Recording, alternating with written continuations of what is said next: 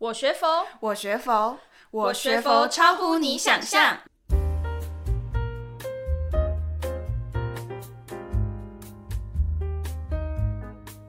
Hello，大家好，欢迎来到我学佛超乎你想象。我是 Casey，我是代班主持人球球。那我们上集呢聊到了我和球球去短期出家的一些心得。没错，那我们今天呢，就是因为有。很多的听众呢都有敲碗说，还想要听其他人的分享。没错，所以呢，我们今天邀请到了另外两位伙伴来和我们分享他们在短期出家的一些心得还有所学。对，没错。那我们先欢迎第一位伙伴，请他自我介绍一下。大家好，我是雨佳。那我们再请我们的第二伙伴来跟我们自我介绍一下。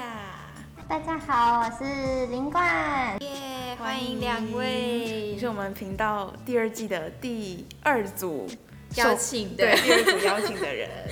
没错。好，那我们就像我们前面说的，我们要来访问一下两位呢，在短期出家的一些心得啦。那我们先从短期出家之前开始聊起，好了。就是你们为什么会想要去短期出家？你们去短期出家参加的原因是什么呢？嗯。在去加入青年团之后，就有看到海报，可是因为卡在要去工作，然后就那时候因缘比较不具足吧。可是到场就蛮多青年去参加的，所以我就把它纳入我的离职规划里面。还没有到职就先想着离职，但因为因为上班的状况是护理界，他不可能有超过七天的这种假。而且加上那时候，呃，其实工作到两年了，也有点心有余而力不足每天就不是很开心，所以我就跟我们护理长沟通啊，看能不能留职停薪。因为我觉得在照顾别人之前呢、要先照顾好自己的心。如果我连自己的心都顾不好了，那工作有什么意义呢？然后阿长就说啊，我们不能留职停薪，我我就选择好吧，那我就去。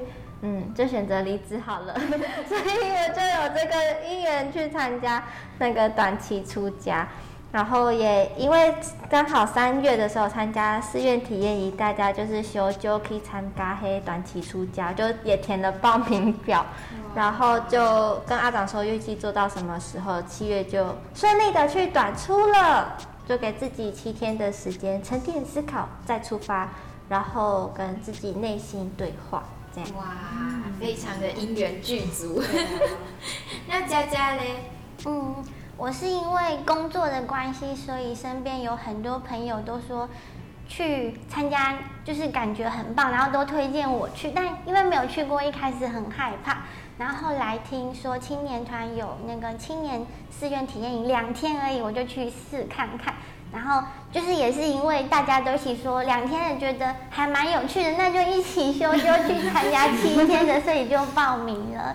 然后比较呃报名的那个动机，就是因为大家都说去那边会按照那边的时间过那个，就是生活都有按规定那个时间，按照时间。然后他们都说，因为我的动作比较慢，那去那边的话就会想说，不要占用到大家的时间，要。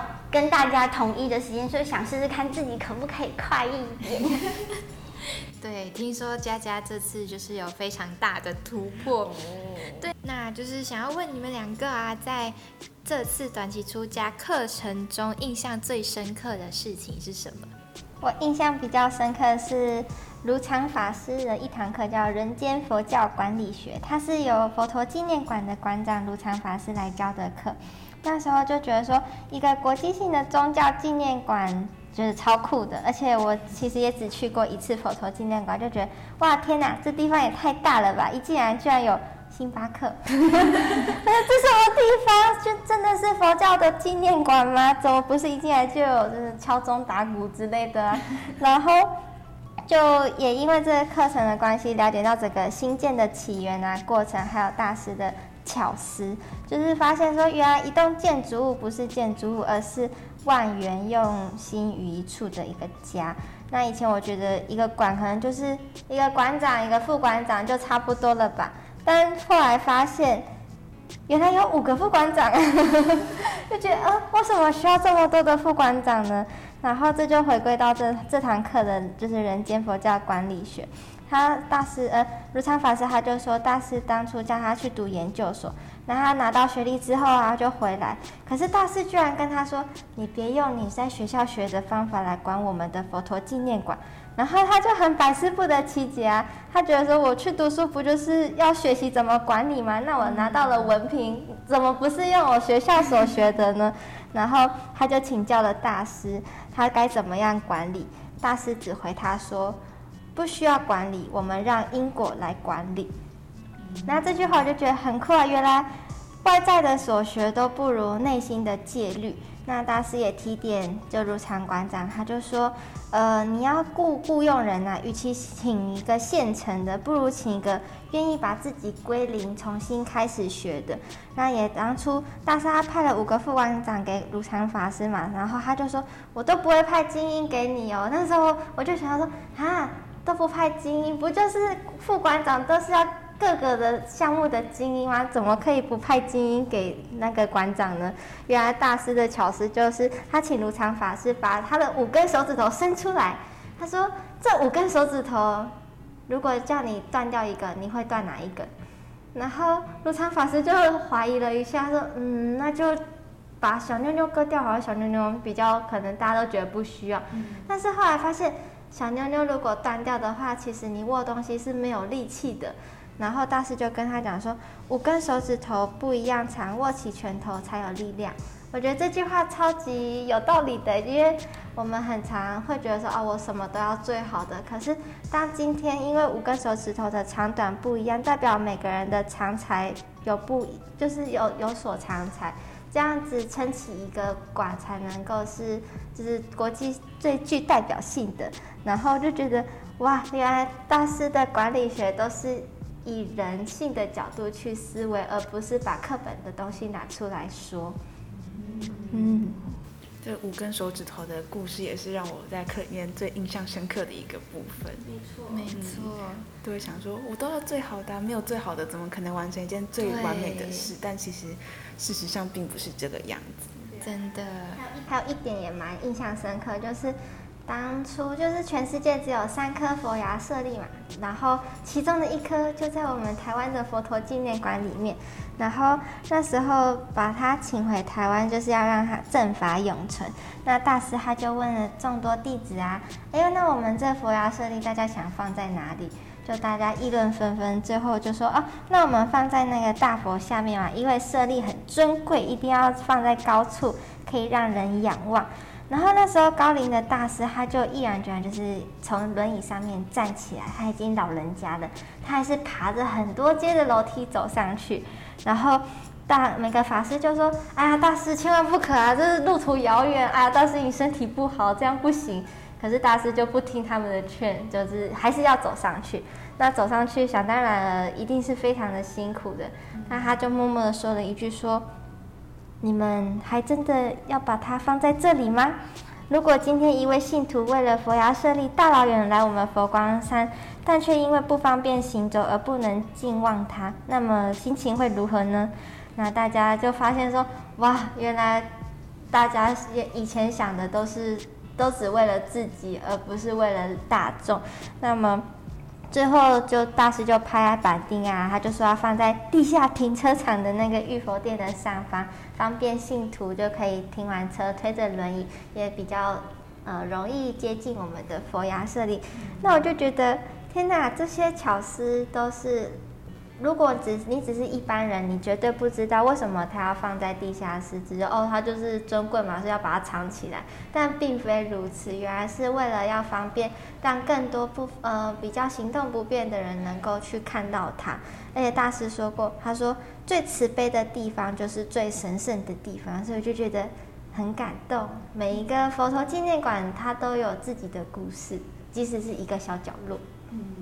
对，这就是大师说，就是，呃，我们要怎么样给人信心，给人欢喜，然后给人方便，然后给人希望，就是可以从大师的建筑当中呢，看到大师给予我们的东西。对，那佳佳在这些课程当中，你有哪一些课是印象最深刻的？我印象最深刻的是，大师有说过，说要给人接受这句话是很好理解，但是却最难做到的事情。嗯，那我刚开始听到的时候，就是很很疑惑，因为就是那个讲师的那个例子就有说，就是例如说我是你的朋友，然后你会跟别人说我是你的朋友，就是我确定你是我的朋友。然后你是我的家人，然后我跟人家说你是我的家人，我一开始会觉得说这不是理所当然的事情吗？但是他后来又有举到一个例子是说，例如说你去求职的时候，然后公司不录取你，那为什么？就是代表就是人家不接受你嘛。然后就就是人家不接受你的话，就要开始检讨说为什么人家不不接受你？我一定是有什么地方就是没有达到人家的要求。然后我我听到之后，我就开始自反思自己，说，哎，那我是不是就是生活中一定会遇到很多那个状况？因为不可能每一件事情都会是我想的那个样子，就可能我今天想做什么事情，或是我想要跟别人一起做什么事情，那别人不一定会百分之百就同意，或是跟我一起去做那件事情。那我就开始想，我有没有给人接受的那个条件？嗯。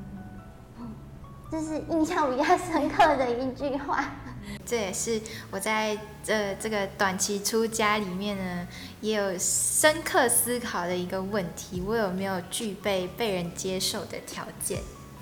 我觉得其实每一堂课都很让人印象深刻，但是仔细在和别人分享之后，发现哎，其实大家印象深刻的点都不一样。对。然后在听大家分享的时候，又有种复习回熏的感觉。对，没错。嗯 那接下来我想要问问看，你们两个在聚会期间最常心中浮现的是什么话？南无观世音菩萨，很有善根。因为啊、哦，每天都有那个我们疗房里面不都有自己的那个功课，说、就是呃七遍的心经嘛，三百遍的观世音菩萨圣号。那其实每天。你走一步，我就每天走一步就南无观世音菩萨，不然就爬楼梯南无观世音菩萨，爬楼梯很喘的。但是，我在念佛号，我一点也不喘的，就爬上去。可是就像嗯师傅他们说，在戒会期间呢，蛮常会有一些杂念妄想的。像比如说你在做禅坐静心的时候，一定会有什么哦一些杂念。可是你到到那时候，你要告诉自己说，我在禅坐，不可以。不可以想其他的事情，然后就是一心称颂着南无观世音菩萨的圣号，就觉得说，哎呀，观音妈妈在帮你加持啊，你不要再乱想，就是放心的在这七天好好的沉淀自己，然后精进。就觉得观世音菩萨的圣号是我在戒会期间当中最常浮现的一句话，还有心中默念的一句话。对，赞叹。对，它就是一个非常有善根的一句话，让你可以自己把自己抓回当下。嗯，那佳佳呢？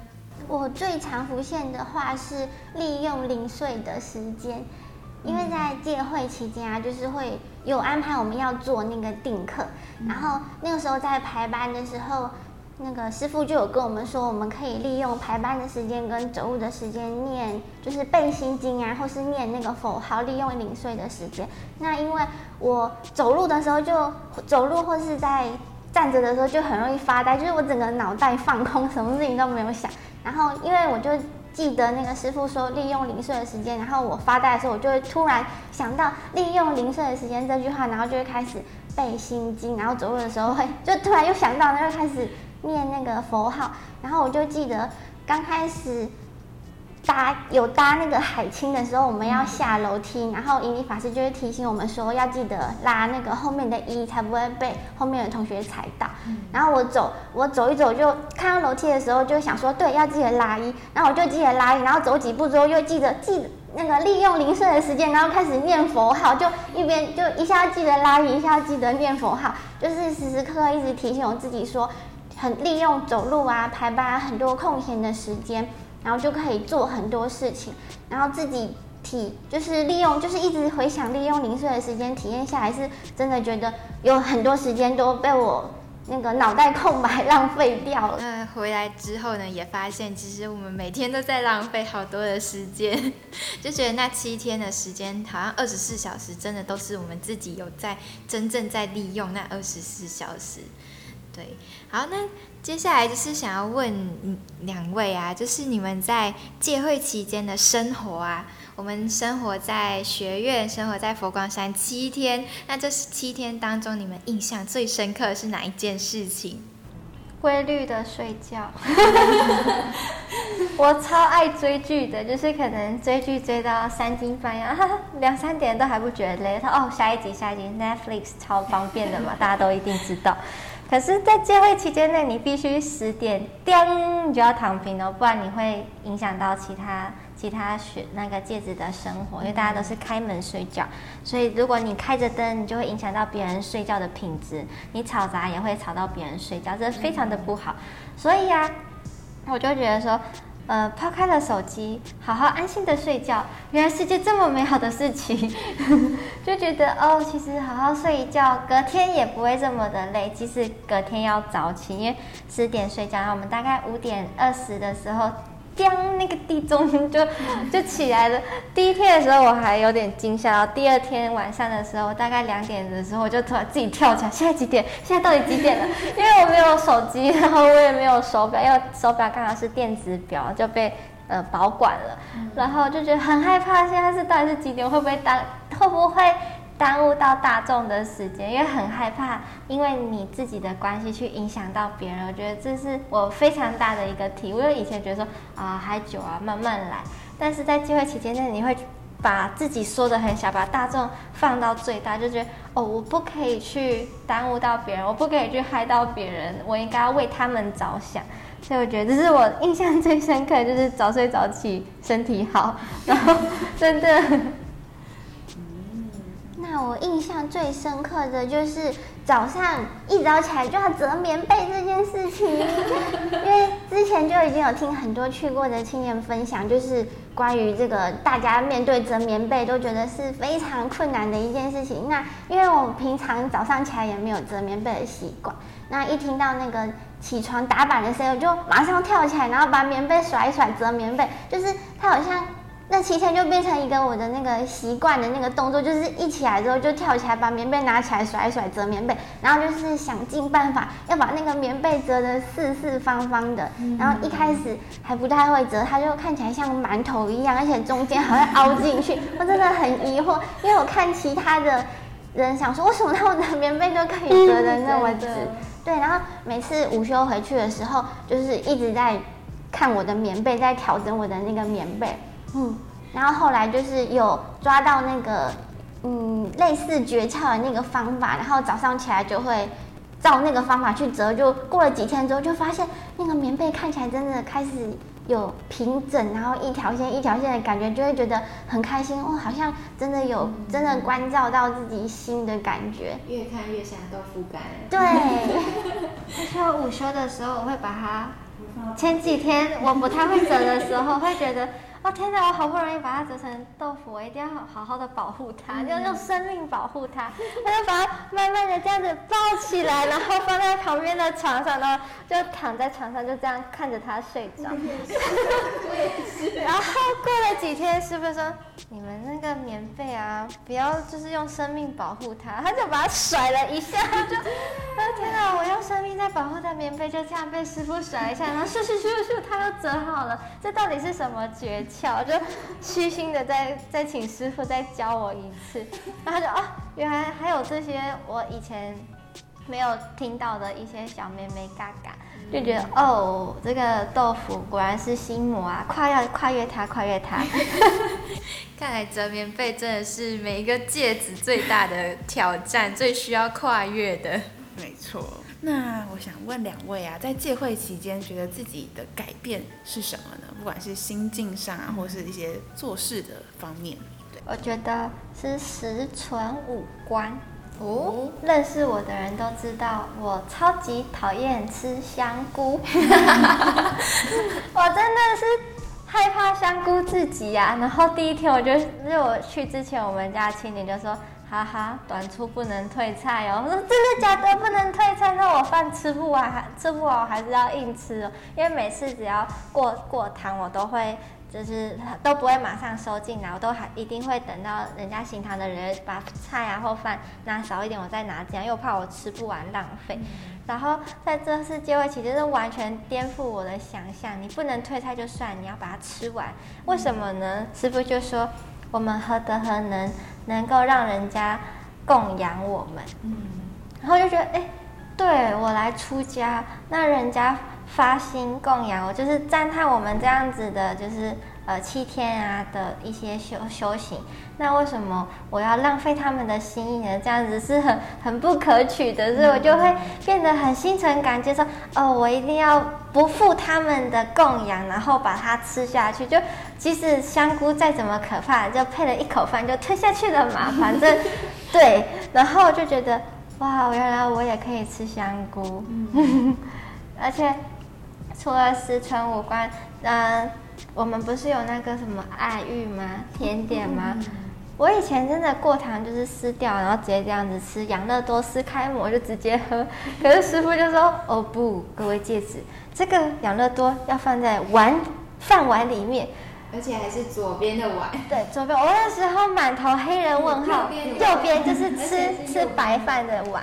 我真的是满头问号说。这个咸的东西要跟养乐多混在一起，我的养乐多会变什么滋味啊？然后我就啊、哦，我就真的是把那个饭啊舔到最干净，然后才把养乐多倒进去。可是还是有一点咸咸的味道。不过师傅就说，呃，当你吃饭过糖，就是要就是过了就不要去执着啊，产生分别心。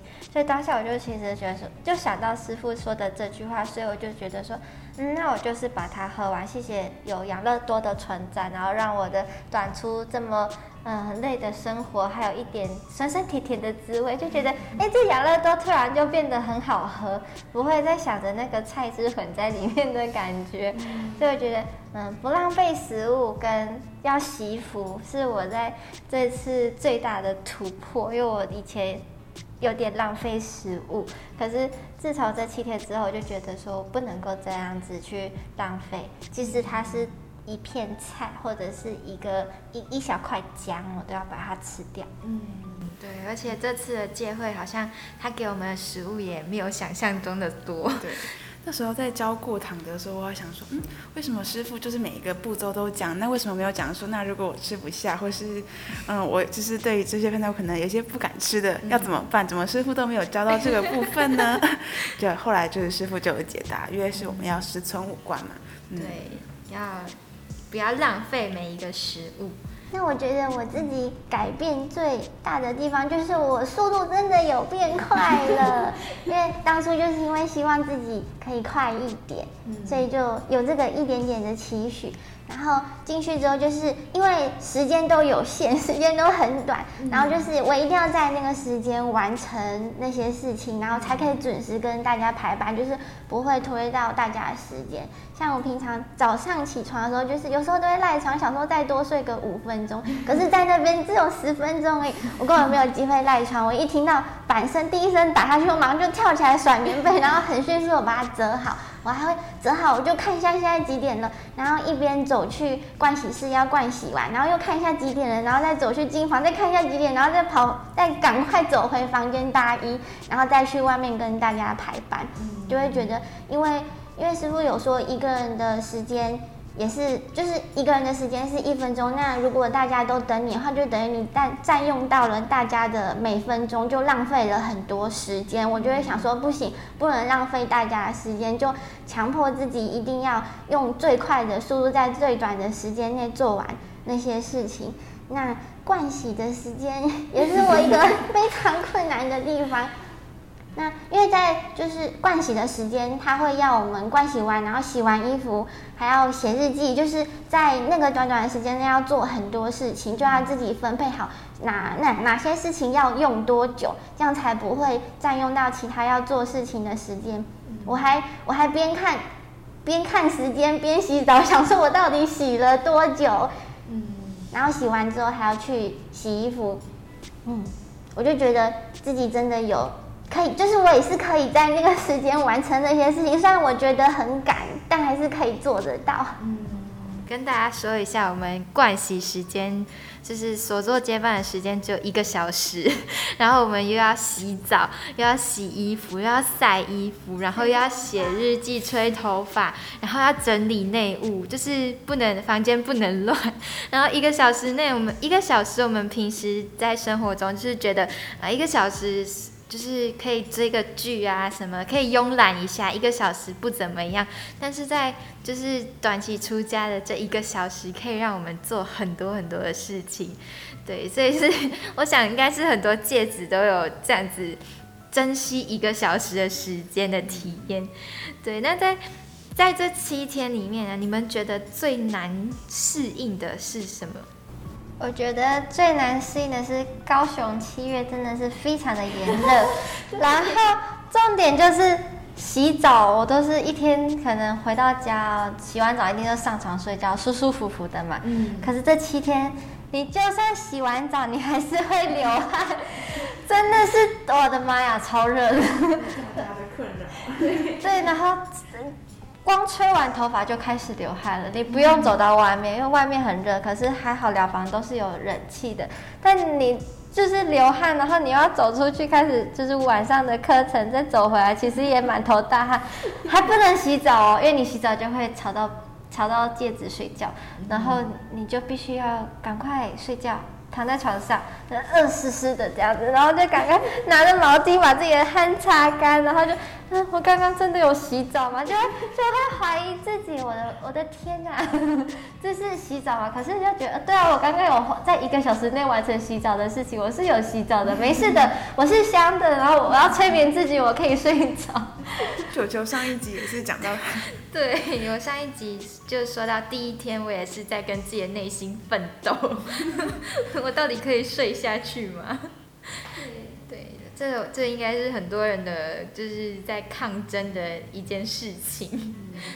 我觉得最难适应的也是因为天气，因为在外面走路就是会满身大汗，然后进去教室里面又会。吹电风扇、吹冷气，我都每次进去我都想说：天哪，我这样会不会感冒？我全身都是汗耶。然后还有那个出坡的时候，因为我们这一次是拔杂草跟刷楼梯，在外面大太阳下，然后我拔第第一天拔杂草的时候，我是拔到那个汗整个都滴到我的眼睛跟眼镜上面，我就想说：天哪，我居然这样满头大汗！那我也很认真的在拔杂草，拔到那个汗整个这样滴，这样整个滴。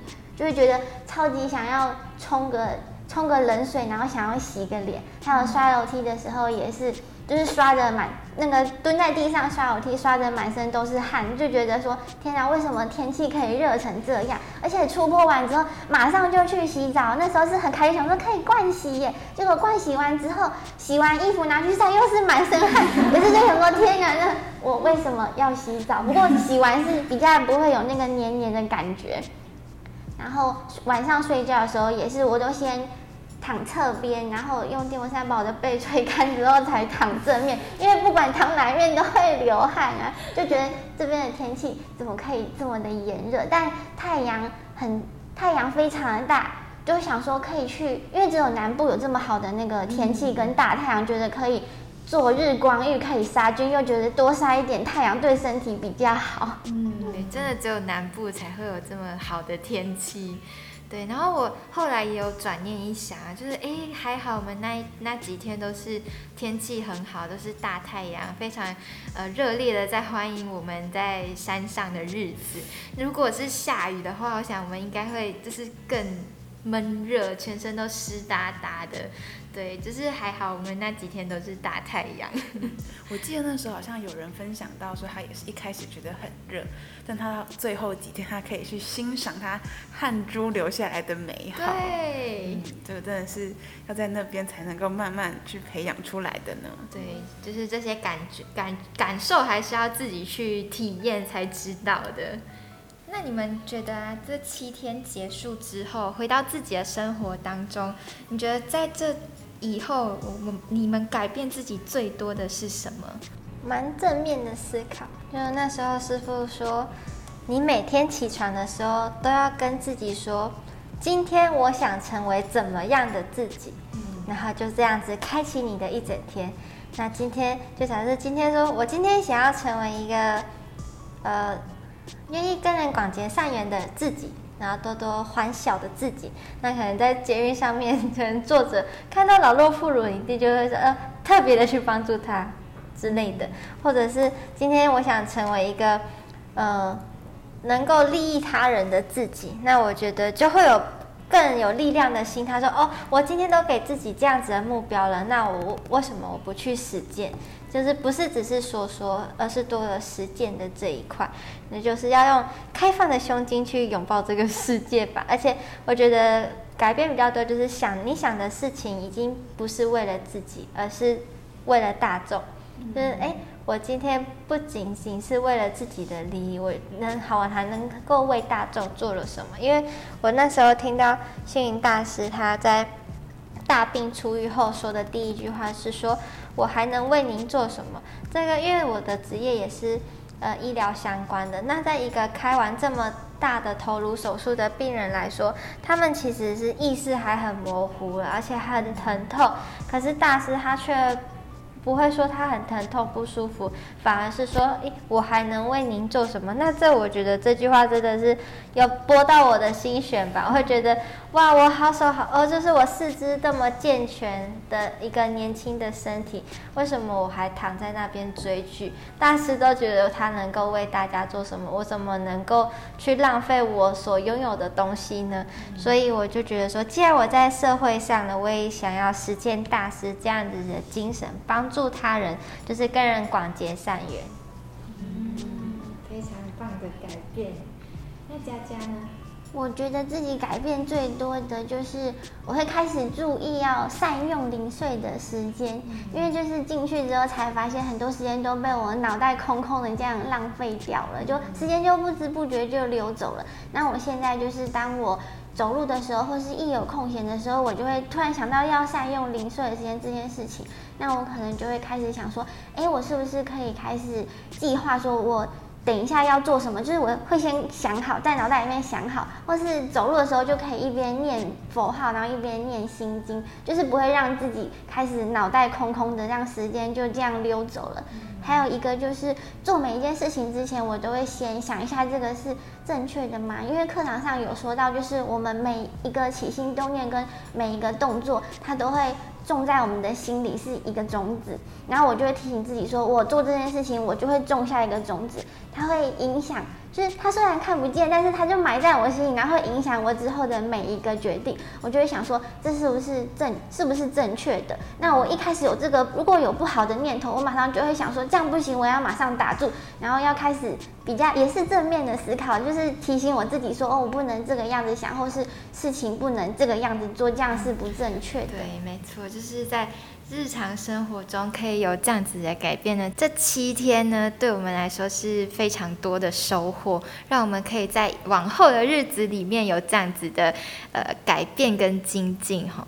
那接下来就是最后想要邀请两位啊，跟大家分享你们在这届会结束之后啊，你们自己最受用的学习跟体悟，能不能来跟大家分享一下？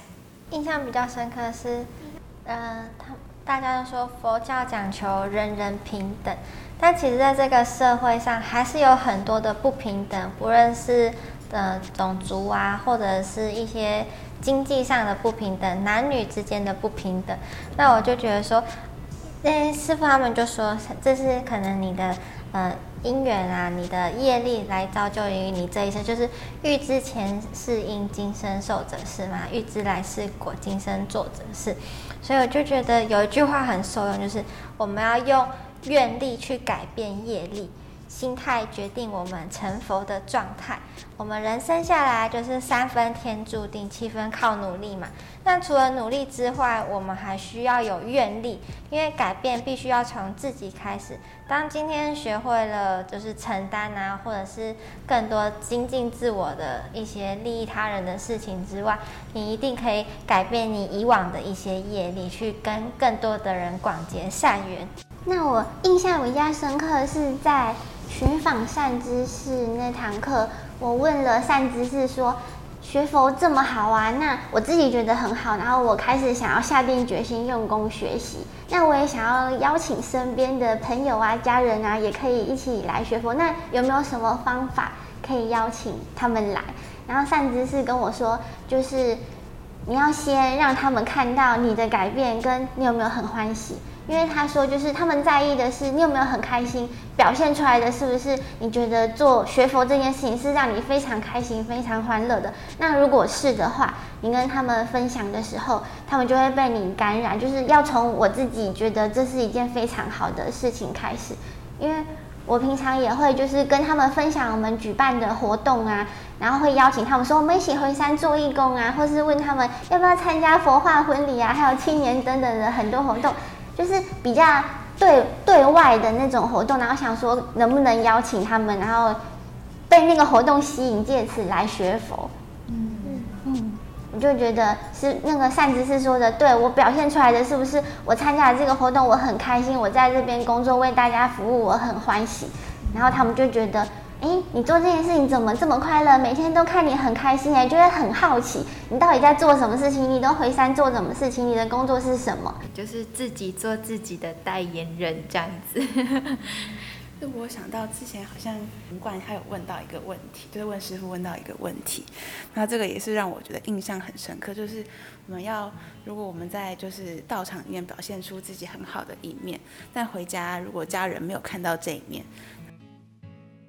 我觉得这个还是让林冠跟我们分享好了，越是林冠提出的问题。我那时候因为我爸爸本身是一个无教别的，那是只有我妈妈跟我比较是佛教徒。嗯、那爸爸他就觉得说我们在怪力乱神，就可能很常参加佛光山的呃活动，他就觉得说你自己的家里都不帮忙打扫，你去做什么义工啊？不然就是因为我跟爸爸的。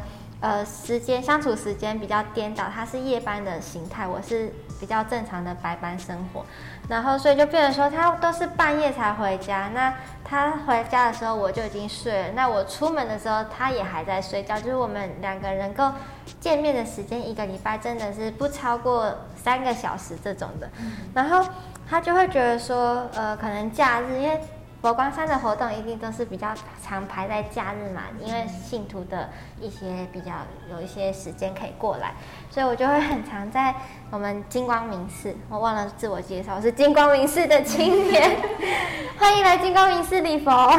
然 后就是可能到场很承发心承担啊，各个的。义工的活动，可是回到家就是会很累，因为一整天下来其实蛮累，就是说洗个澡就睡觉，然后可能爸爸回来就是会忽略掉爸爸这一块，说哦，我今天没有跟爸爸 say hi 之类的。他其实一整天上班辛劳的回家，他也希望有个温暖的声音跟他哦，就是跟他说哦，辛苦啦，回来啦之类。但当下的我只是想着我要睡觉，你不要吵我。然后我觉得师傅的话也点醒了我，他就是他他说。如果今天你男朋友来你家，你爸爸是什么心态？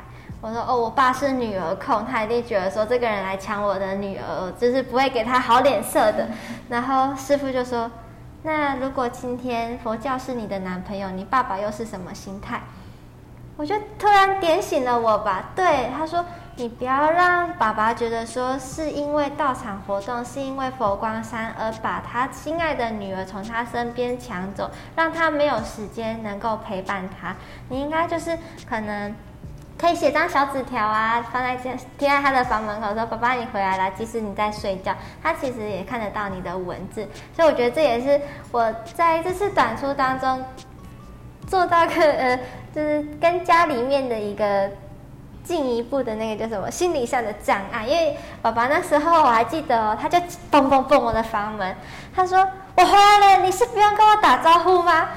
然后我就哦天哪，现在今晚几点了？哦两三点，居然叫我起来就为了跟你打一声招呼吗？可能他那天心情也不好，然后我就只跟他说，哦现在有一点晚了，然后我爸就说。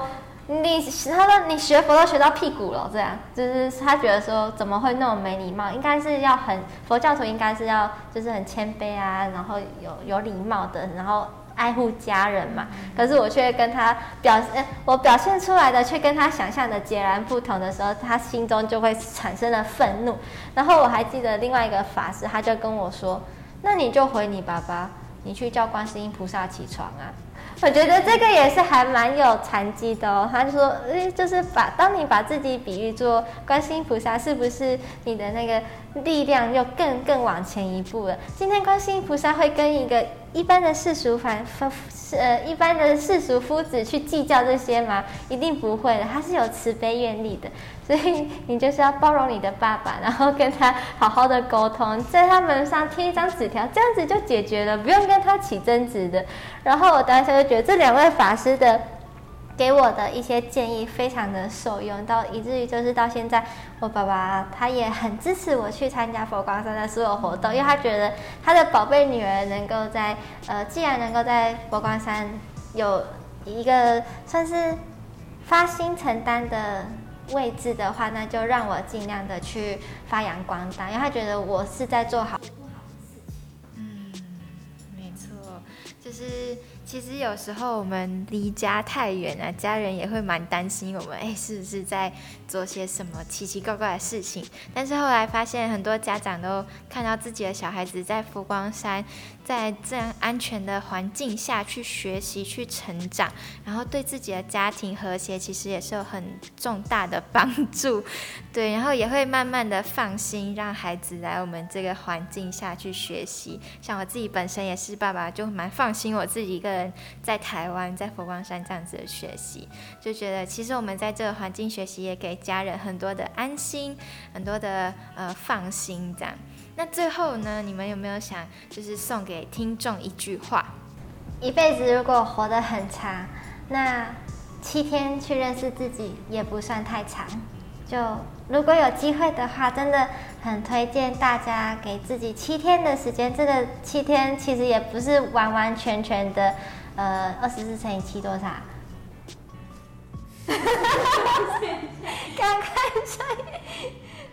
哦，一百六十八个小时，你少追了几部剧，其实也一百六十八个小时。可是你却能够用这一百六十八个小时重新认识自己，跟自己的心灵沟通的话，那何尝何乐而不为呢？